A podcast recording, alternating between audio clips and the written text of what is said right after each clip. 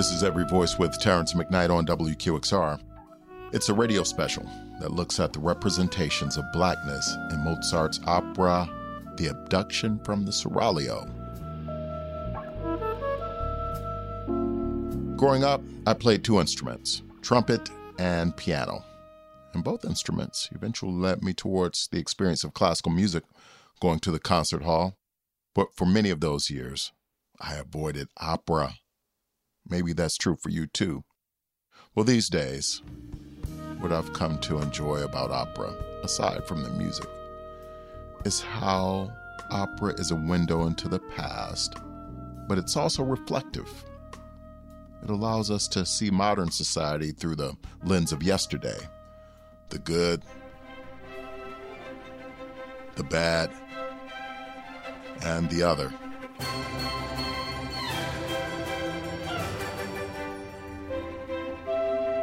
The abduction. Abduction. Abduction. Abduction. Abduction from the Seraglio.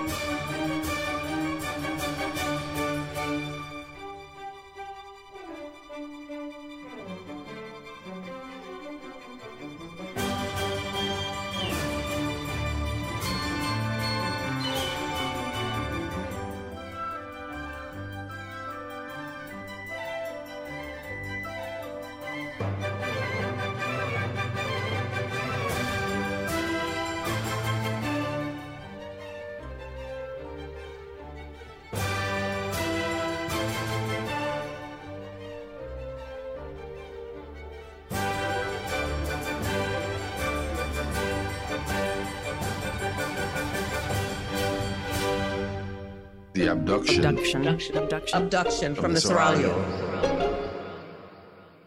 Abduction from the Seraglio premiered in the summer of 1782, and Mozart was having the time of his life.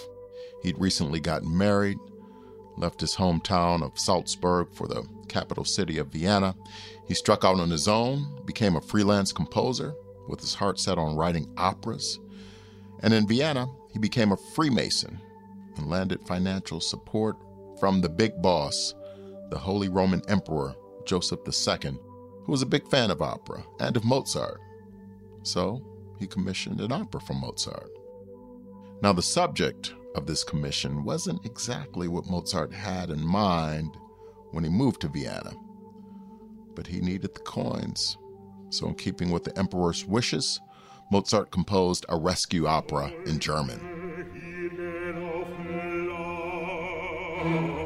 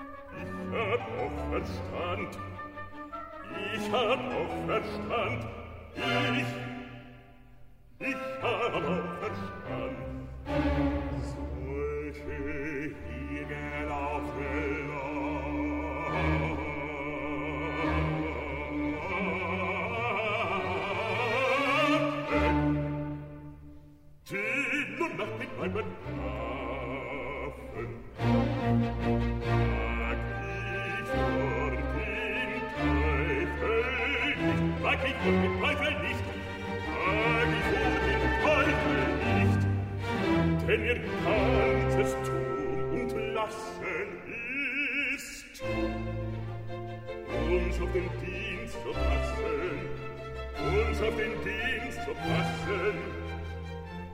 doch mich trügt kein solch Gesicht, doch mich trügt kein solch Gesicht. Five years before moving to Vienna, Mozart spent his summer in Paris, where he had gone looking for employment. He didn't find the job of his dreams, but he did make a significant contact. Joseph Boulogne was an important musical figure in France. He was an associate of Marie Antoinette. Well, Joseph Boulogne was a biracial composer whose father was a French aristocrat, and he was afforded the freedom of education with limited social mobility. Nonetheless, he and Mozart shared a residence in Paris in the summer of 78, and I imagine they talked more than music. When Mozart went back to Vienna, he began working on an opera called Zaide. It's what he took with him when he went to Vienna. Can you guess what that opera was about? It is about a slave revolt. A slave revolt? Slavery was the law of the land in some places. It was an economic engine for many places. It was the way of the world. And Mozart wants to depict abolitionist freedom, a slave revolt on stage. Every one of Mozart's operas is liberatory. Zaide was his abolitionist opera. And it is about a slave revolt. And he is very specific about it. Theater and opera director Peter Sellars. For a long time, Mozart just couldn't get what he wanted to see on stage. We did a production that had Russell Thomas and Morris Robinson and Sean Panikkar and really beautiful cast. And we set it in a sweatshop in Queens. We worked with freetheslaves.com, and every performance we had former slaves testify what they've been through right now in our lifetime because slavery is a very real, real issue right now. So I wanted to contextualize that really, really deeply and set Mozart's anti slavery music. Anti slavery? Joseph II was liberal, but he wasn't that liberal.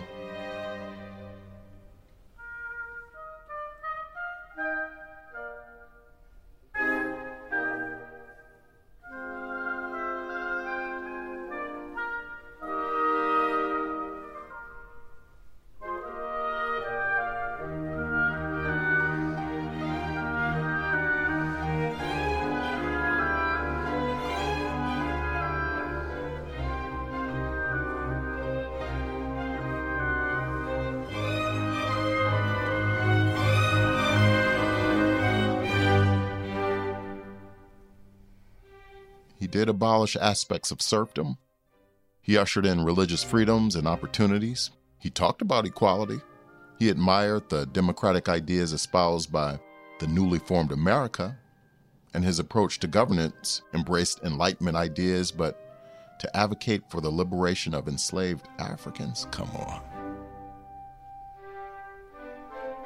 What was more politically correct for that time was what made it to the stage instead of Zaide, an opera which depicted two European women who'd been captured and sold into an Islamic harem, Pasha Selim's harem.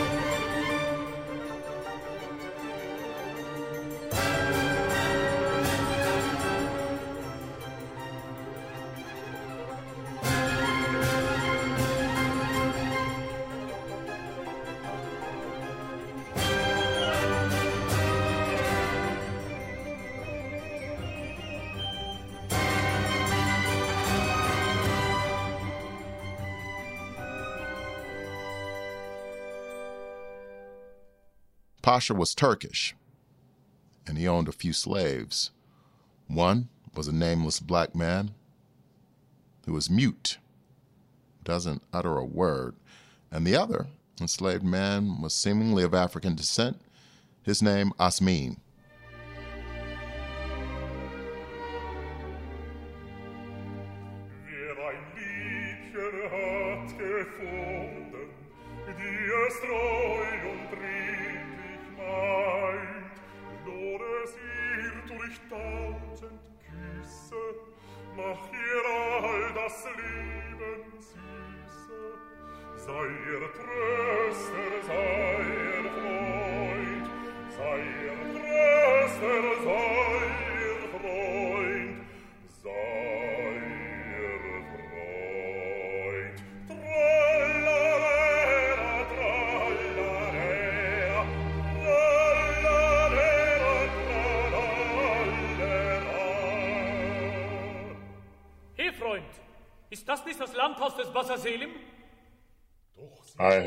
Dreams.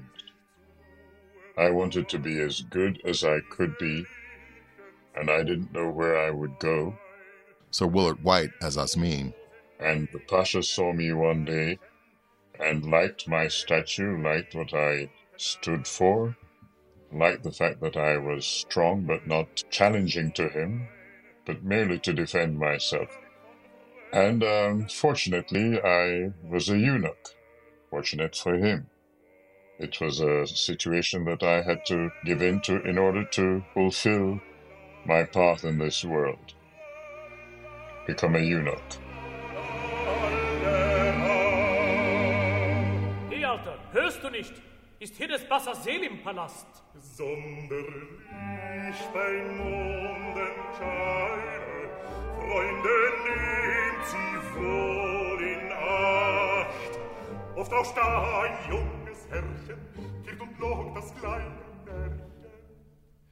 Und dann treue gute Nacht, und er dann treue gute Nacht. The eunuch Osmin, along with the nameless black mute, was performed 40 times within the first decade of the opera's first performance.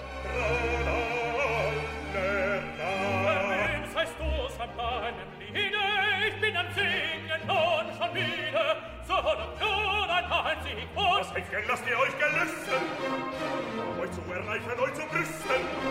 Was wollt ihr, was wollt ihr, was wollt ihr?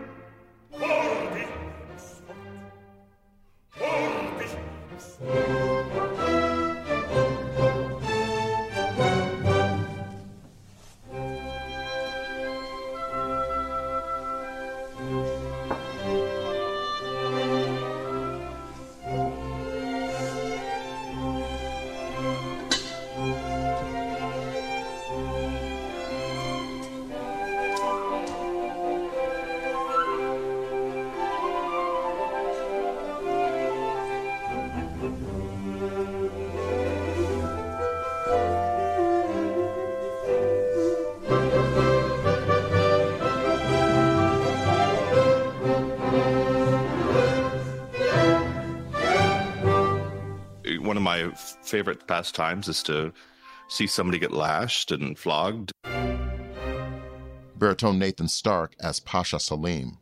especially with Osmin. He's a he's a strong guy, so it's fun to see how much you can whip him until he actually cries out.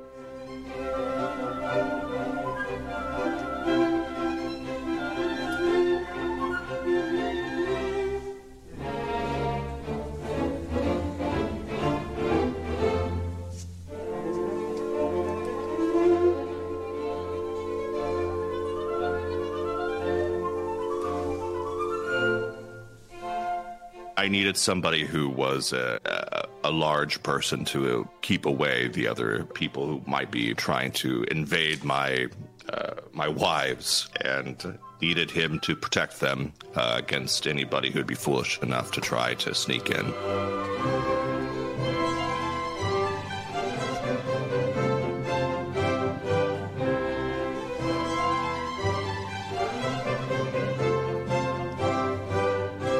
Mozart put on stage regarding Osmin's treatment was a reality for enslaved people throughout the West.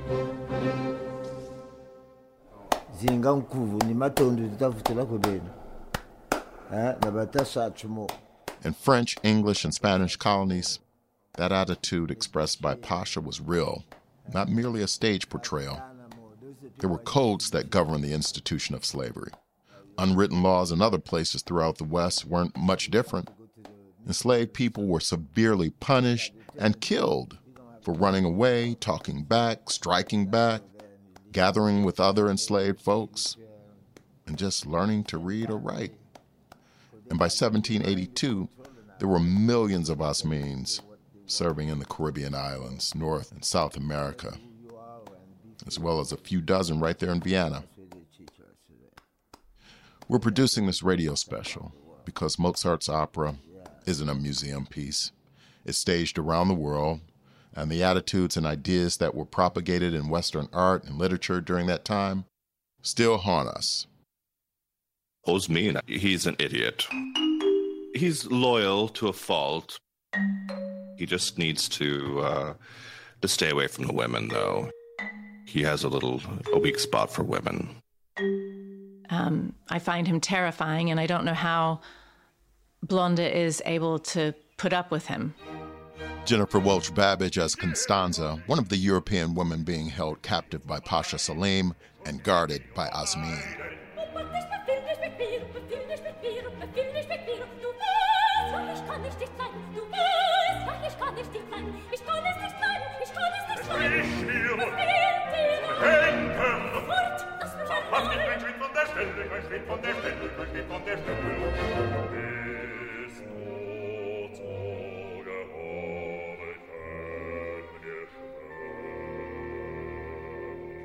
Bist du so gehörig, wenn dir schwer, so gehörig, wenn dir schwer. Nicht so viel, nicht so viel, nicht so viel, nicht so viel, nicht so viel, nicht so viel. Um, he's very boorish, and the way that he tries to woo me is just, oh, it's god awful.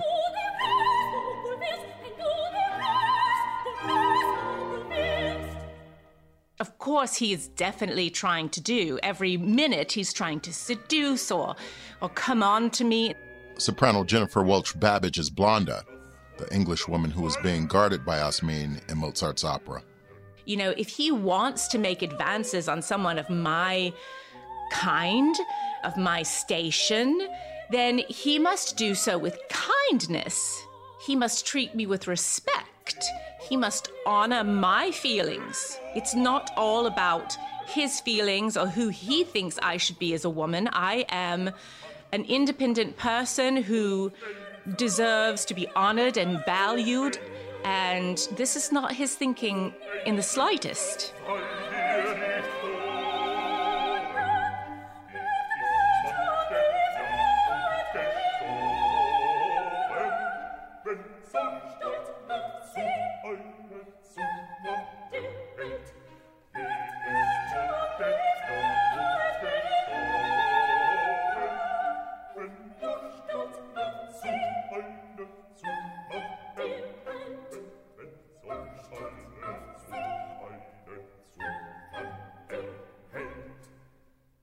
To deal with Blonde quite a lot, and I grew to be fond of her. But, uh, you know, in my opening song, when I talk about when you found a woman, you love her and cherish her and kiss her and never leave her alone.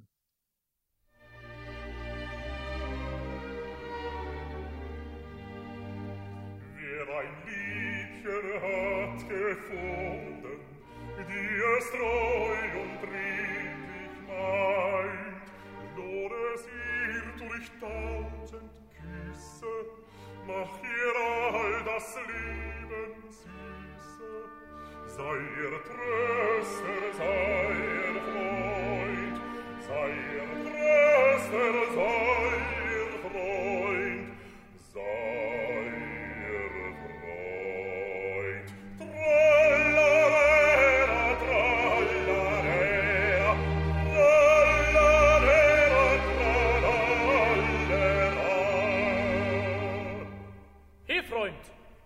Ist das Landhaus des Wasserselim?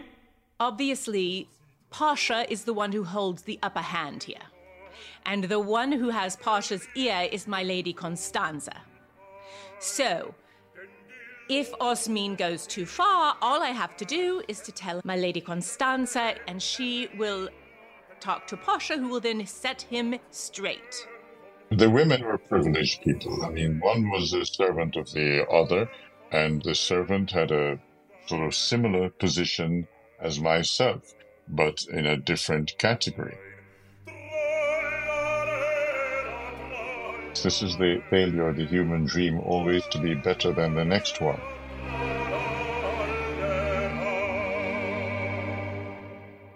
She came from a society that, because of her color, she had certain privilege, and uh, I, because of my color, I was less privileged, but had acquired some privilege in this enclave of the Pasha's realm. So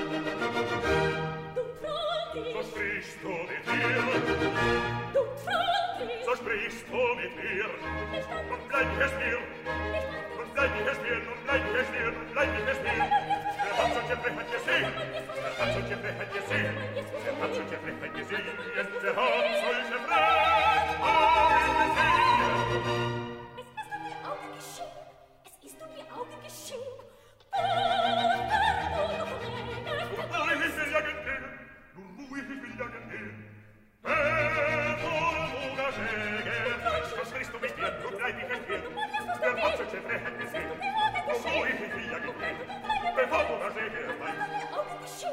Nur ruhig will er gehen,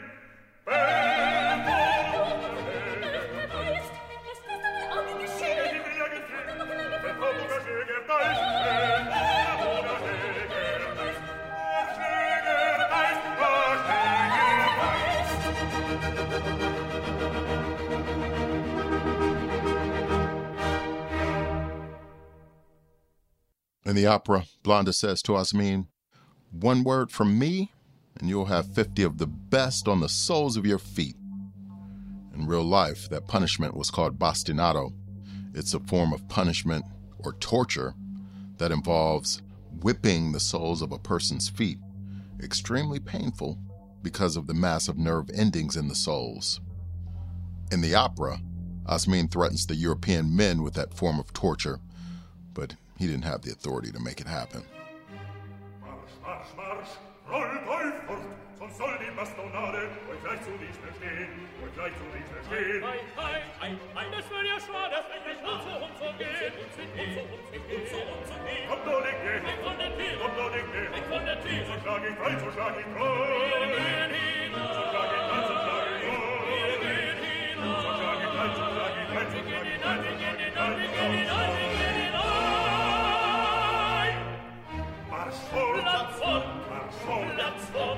Ich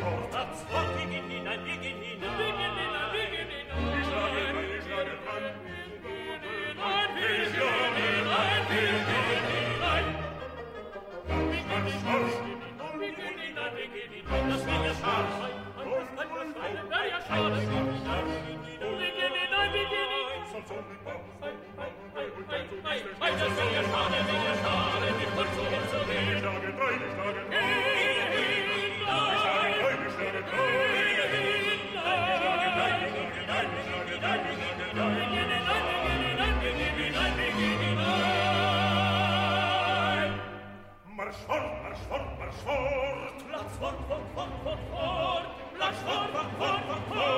Ich sage nein, ich fort, nein, fort, sage fort, ich sage nein.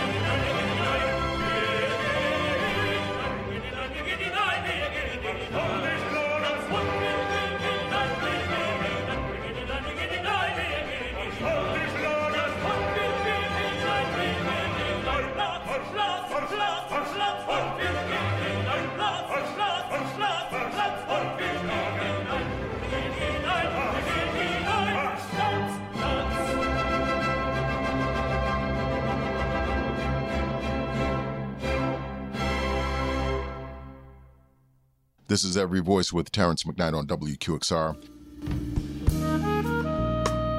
It's a radio special that looks at the representations of blackness in Mozart's opera, The Abduction from the Seraglio.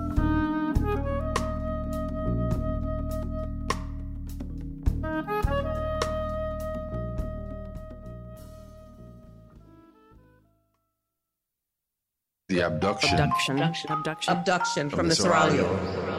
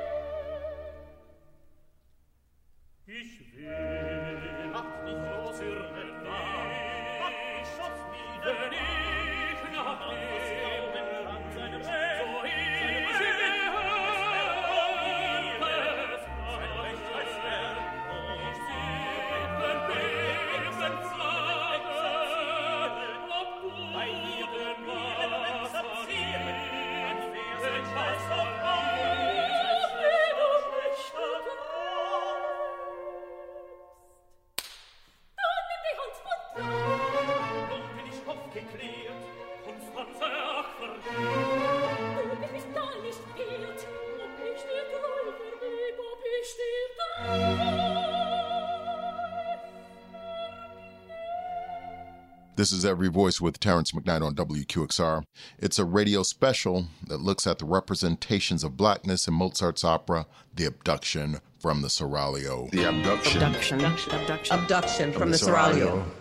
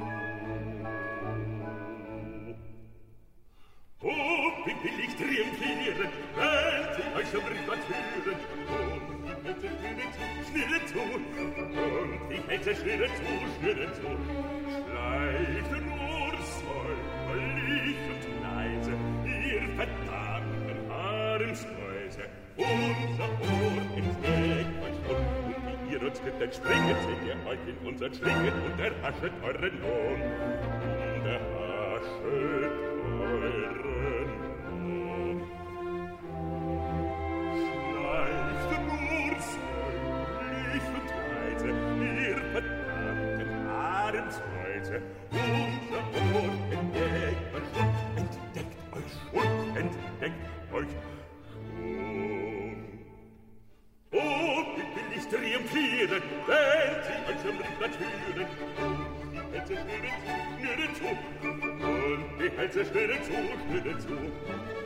Stunden will ich lachen, springen und entfleuen liegen,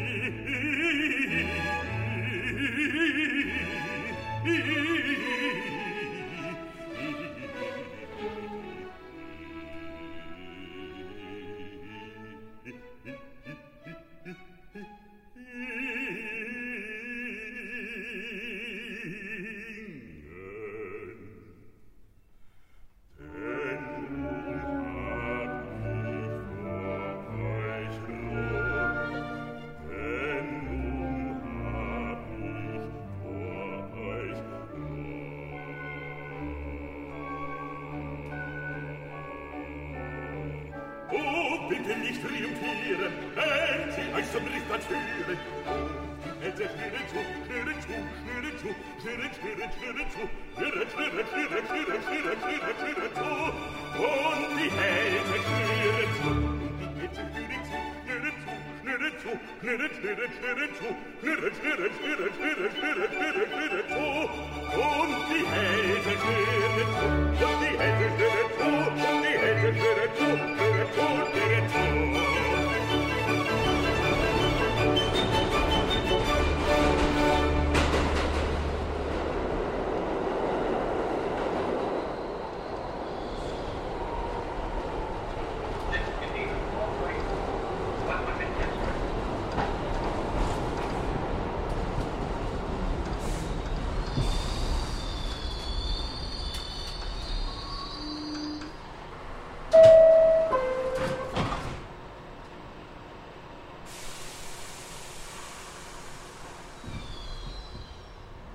You guys know anything about opera? No. My mom said opera. The one that got the really good vocals ah! and be like, That's, ah! could you do could you do your version of Give us opera? your I don't know how to. I don't know how to do opera. It's Best okay. impression. It don't matter what it sounds like. No, that's good. That's good. No, I'm serious. That's good. That's good. That's good. Would you ever go see an opera? Would you ever go see one? Yeah, Opera? it If someone yeah. gave you a free ticket to go to the Metropolitan Opera, would Yeah. you go? Yeah. Would you go? Do you, do you all listen to any classical music at all? No, I don't listen to classical music. I listen to I pop. listen to it with my mom. You do? What kind of classical music do you listen to? What kind of stuff? Is it stuff with words in it? Is it stuff with just instruments in it? words. It's words? like- Strings?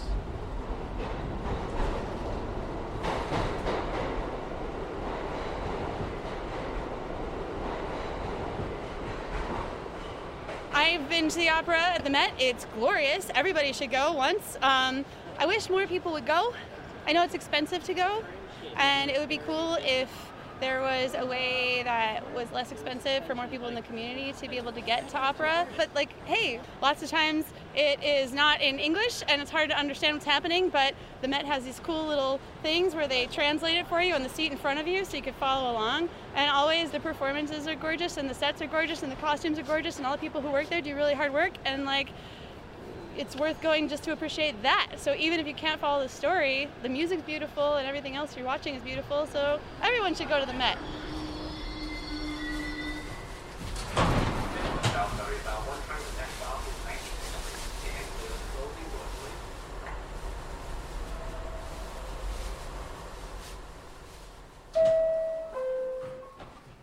This radio special is derived from a 16 part podcast we produced on the topic of representations of blackness in opera. Being so heavily involved in classical music, I wanted to find a way of enjoying the art form in the same way as the opera enthusiasts we just heard from. It's difficult when the person on stage that most resembles the person you see in the mirror each morning is the mute in the opera, the buffoon, the slave, the vixen, the deplorable one in the opera. So, since abduction was politically correct and socially acceptable for 18th century Viennese audiences and beyond, how about we keep that idea in our own time? And when political correctness is so hotly contested, how about we go for socially acceptable or just doing the right thing? As of late, the largest classical music institution in our country has been making some moves. The Metropolitan Opera House has revamped some of its offerings that should embrace more of our diverse communities. This is something that Peter Sellars, the opera and theater director, loves talking about. It's abnormal that a repertoire is made out of pieces from the past. Normally, Verdi and Mozart, there were only contemporary operas. So the only solution to what we're talking about is that all opera has to be contemporary again. And every once in a while you do an old piece, sure. But no, it's about now. It's made by now. It sounds like now. It moves like now. It talks like now. It's now. And that's not just the future, that's the present.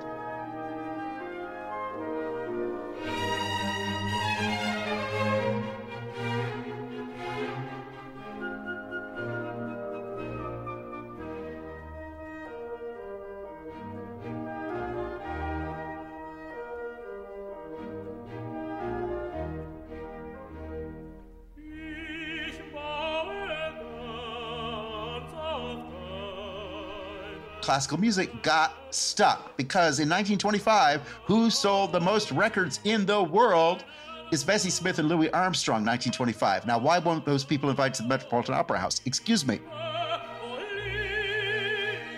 And why did we say that Stravinsky and Schoenberg are the only important composers when Bessie Smith is alive? What are you talking about? There's a historical backlash. Opera lost it big time and didn't just freeze those two people out, froze composers out of the opera house for two generations. So opera has a lot of catch up to do, and catching up means new pieces. Catching up means let's hear it now. And let's hear it with all the power and beauty and vision that opera is capable of. And let's not just go try to fix the past. Let's actually address the present in real terms.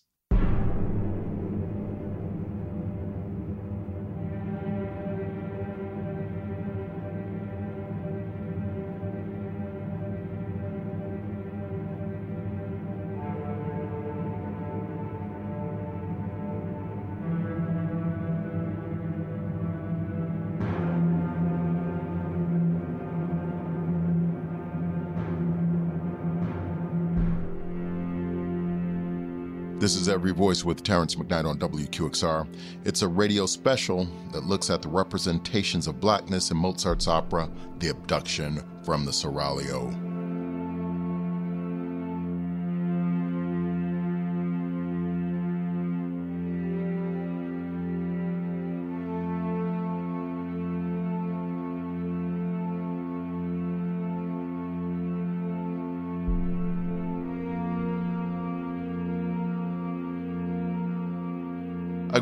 Trumpet and piano, and at some point early in my studies, the symphony orchestra came into focus. We'd go hear the orchestra in elementary school. But the only man who looked like anybody in my family sat towards the back of the orchestra in the string section. Now, here's the thing those environments, those orchestras, they're part of our education system. So, what do our kids take away from these experiences when they don't get to see representations of themselves? Or they only see representations of themselves? What does that say about the beautiful diversity of their classrooms? Do you, do you all listen to any classical music at all? No, I don't listen to classical music. I listen to I pop. listen to it with my mom. You do? What kind of classical music do you listen to? What kind of stuff? Is it stuff with words in it? Is it stuff with just instruments in it? words. It's words? like- Strings? Orchestra? Do you all play any instruments? No, no I just No? dance. You just dance? Yeah. Okay, what kind of dance do you do? I do African, ballet, jazz, hip hop, major rap. Do you know that some operas have ballet in it? Yeah. Okay. We got to do something about that. I got another question. All right, so you said I try to make that experience feel more like an American experience. And for a lot of African American musicians, that experience involves church. It's where I first started playing music, and it's something that I have in common with some of the singers who took part in this series. My mom and dad were both musicians in the church. My mom, she carried the choirs and played piano. My father played guitar and drums and bass, and so we we sang and did music in our home and in church. That's what I knew growing up.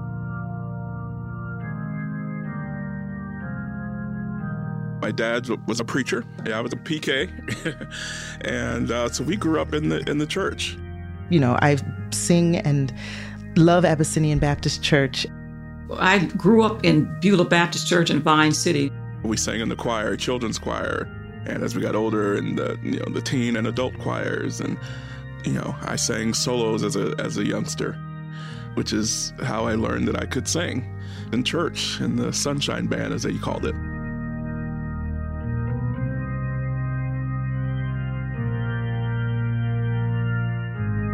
When I first started to study music, I felt it was so compartmentalized that this is gospel, this is classical music, and this is what you have to leave to, to study classical music.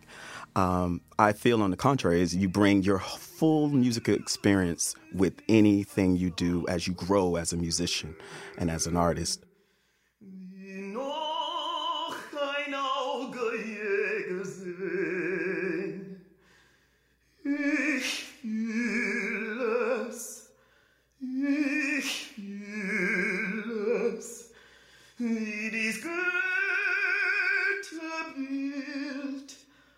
Mein Herz mit neuer Regung. I feel I was informed brilliantly as in the music world in the Pentecostal church, how I grew up in Alabama as a Southern black man. I always thank my mother for the training that we had in church. There was discipline there. So that set my sort of my discipline up to to receive and to um, have the exchange of presentation. It wasn't until after I had gone off to college that I started incorporating it into the music I would sing in church. I think partially that was because I knew most people wouldn't quite get it because it wasn't something that they were used to hearing. La fatal pietra sovra me si chiuse.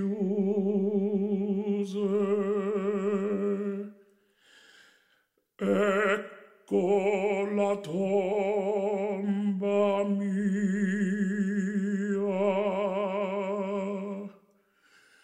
Del di la luce più non vedrò. Non rivedrò più Aida. It wasn't a style that they were used to hearing in the Pentecostal church. And it was it was more of just as I began to learn more about my own self vocally and musically, I was able to better incorporate the classical style into gospel music and to, to use my classical technique to enhance the gospel singing.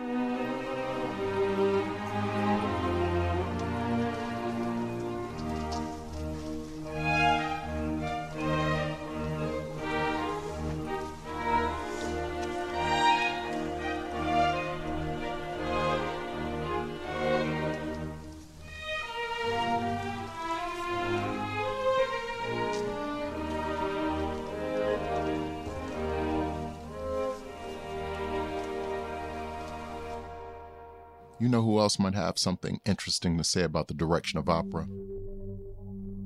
Is someone who's been silent for the past 250 years. As we wrap up this episode, I want to go back to a character that we really haven't discussed. A character Mozart's abduction from the Seraglio. He's described as a slave, a black mute. He didn't say a word. He was the silent witness in this opera. He witnessed everything. The violence, the cruelty, the kindness, the empathy, the notions of who deserves to be free and who doesn't.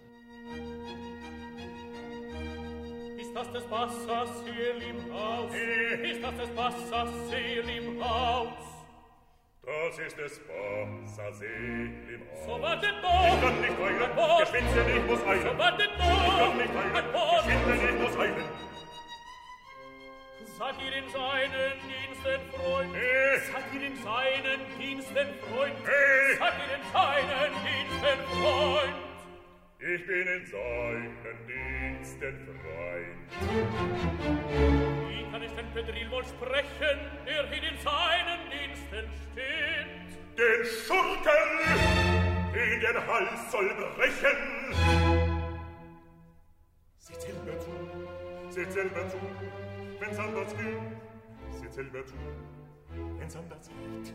Was für ein alter, grober Mengen, das ist so ein Was für ein alter, grober Das ist so Bengel. Was für ein alter, grober Das ist so Bengel. Was für ein alter, Das ist so grober, grober Bengel. Ihr irrt, ihr irrt, ihr irrt. Es ist ein braver. So brav, so brav, so brav. Das man spießen kann. Well, I bet he has something to say. During his lifetime, Mozart was associated with at least two black men. And perhaps Mozart wanted us to see this character, this mute, minus all the centuries of demeaning racist stereotypes that were so popular in Western thought, art, literature, and pseudoscience. Maybe Mozart wanted us to take a look at opera through the eyes of this mute. And when we do that, we might all start to see and hear his voice.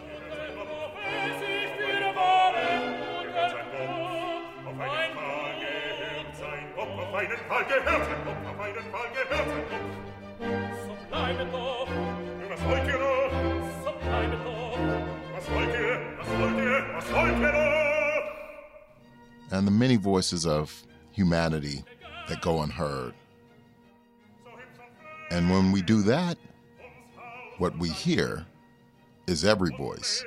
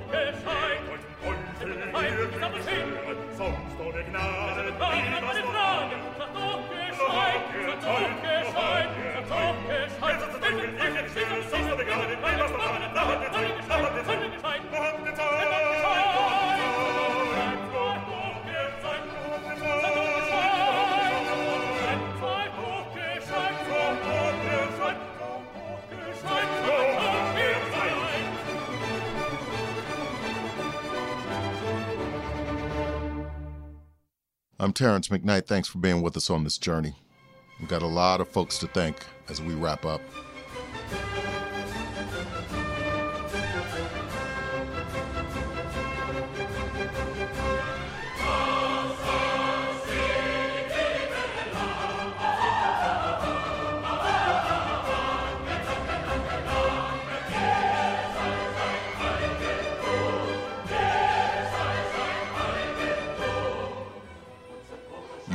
Jr., Limmie Pulliam, Peter Sellars,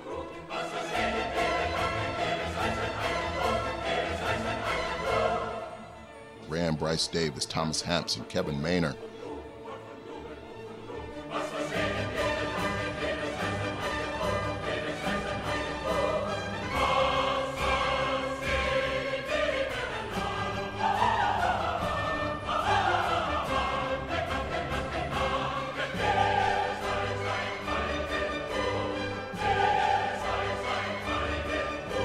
Alicia Taylor, Dr. Melvin Foster, and Jennifer Welch Babidge.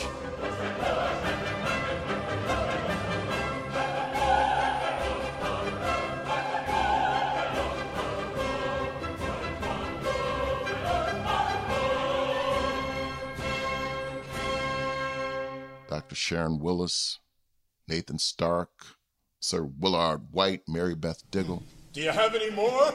Oh, now don't drink too much or it'll go to your oh, head. Oh, don't worry about me. I'm as sober as can be. But remember, little brother, don't you give me away. I better get him out of here. All right, little brother, time to go to sleep. To sleep? But it's still early. Come on, come on, we don't want the Pasha to surprise us. Oh, no, not the Pasha. Good night, little brother. Good night.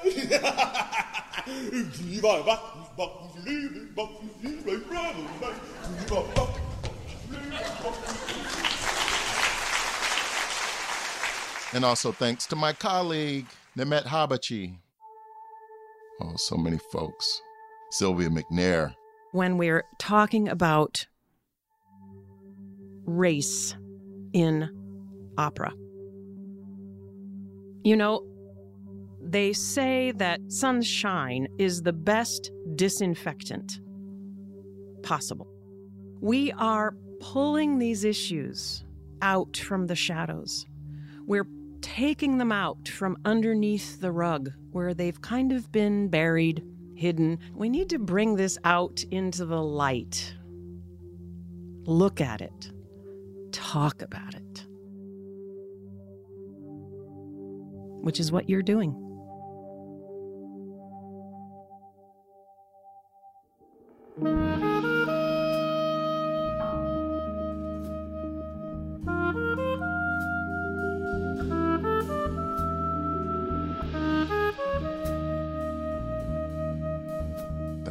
Artist, Aaron K. Robinson, who did the illustration for the show.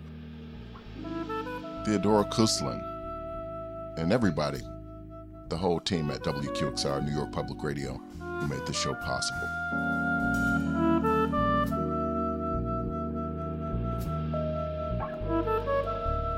And a huge thanks to the NEA, the National Endowment for the Arts. You know, that's where our tax dollars go. I got to thank my good friend Harry Belafonte, the late Belafonte, whose life and career inspired so much of the work that I did. I always thought, man, what if Belafonte is listening to my show? I got to get it right.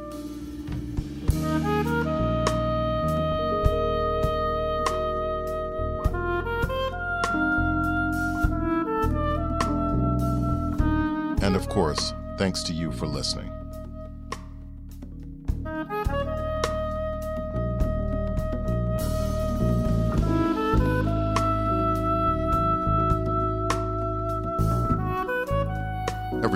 Terrance McKnight was written and produced by Terrance McKnight, David Norville, and Tony Phillips. Our research team includes Ariel Elizabeth Davis, Pranathi Diwakar, Ian George, and Jazz Ogiste. This episode's sound design and engineering was by Alan Goffinski. Our original music is composed by Brother Jeromy Thomas, featuring Dr. Ashley Jackson on harp and Brother Titos Sompa on percussion and vocals. Our project manager is Natalia Ramirez, and our executive producer is Tony Phillips. The executive producer for WQXR Podcast is Elizabeth Nonemaker, and Ed Yim is the chief content officer at WQXR. This project is supported in part by the National Endowment for the Arts. You can find more information on the web at arts.gov. Thanks to the Met Archives for invaluable research data. And a huge amount of gratitude to Livermore Valley Opera for sharing their performance. If you enjoyed this episode, please take time to rate it, rate us, review us on Apple Podcasts or wherever you listen. I'm Terrance McKnight. I'll see you next time.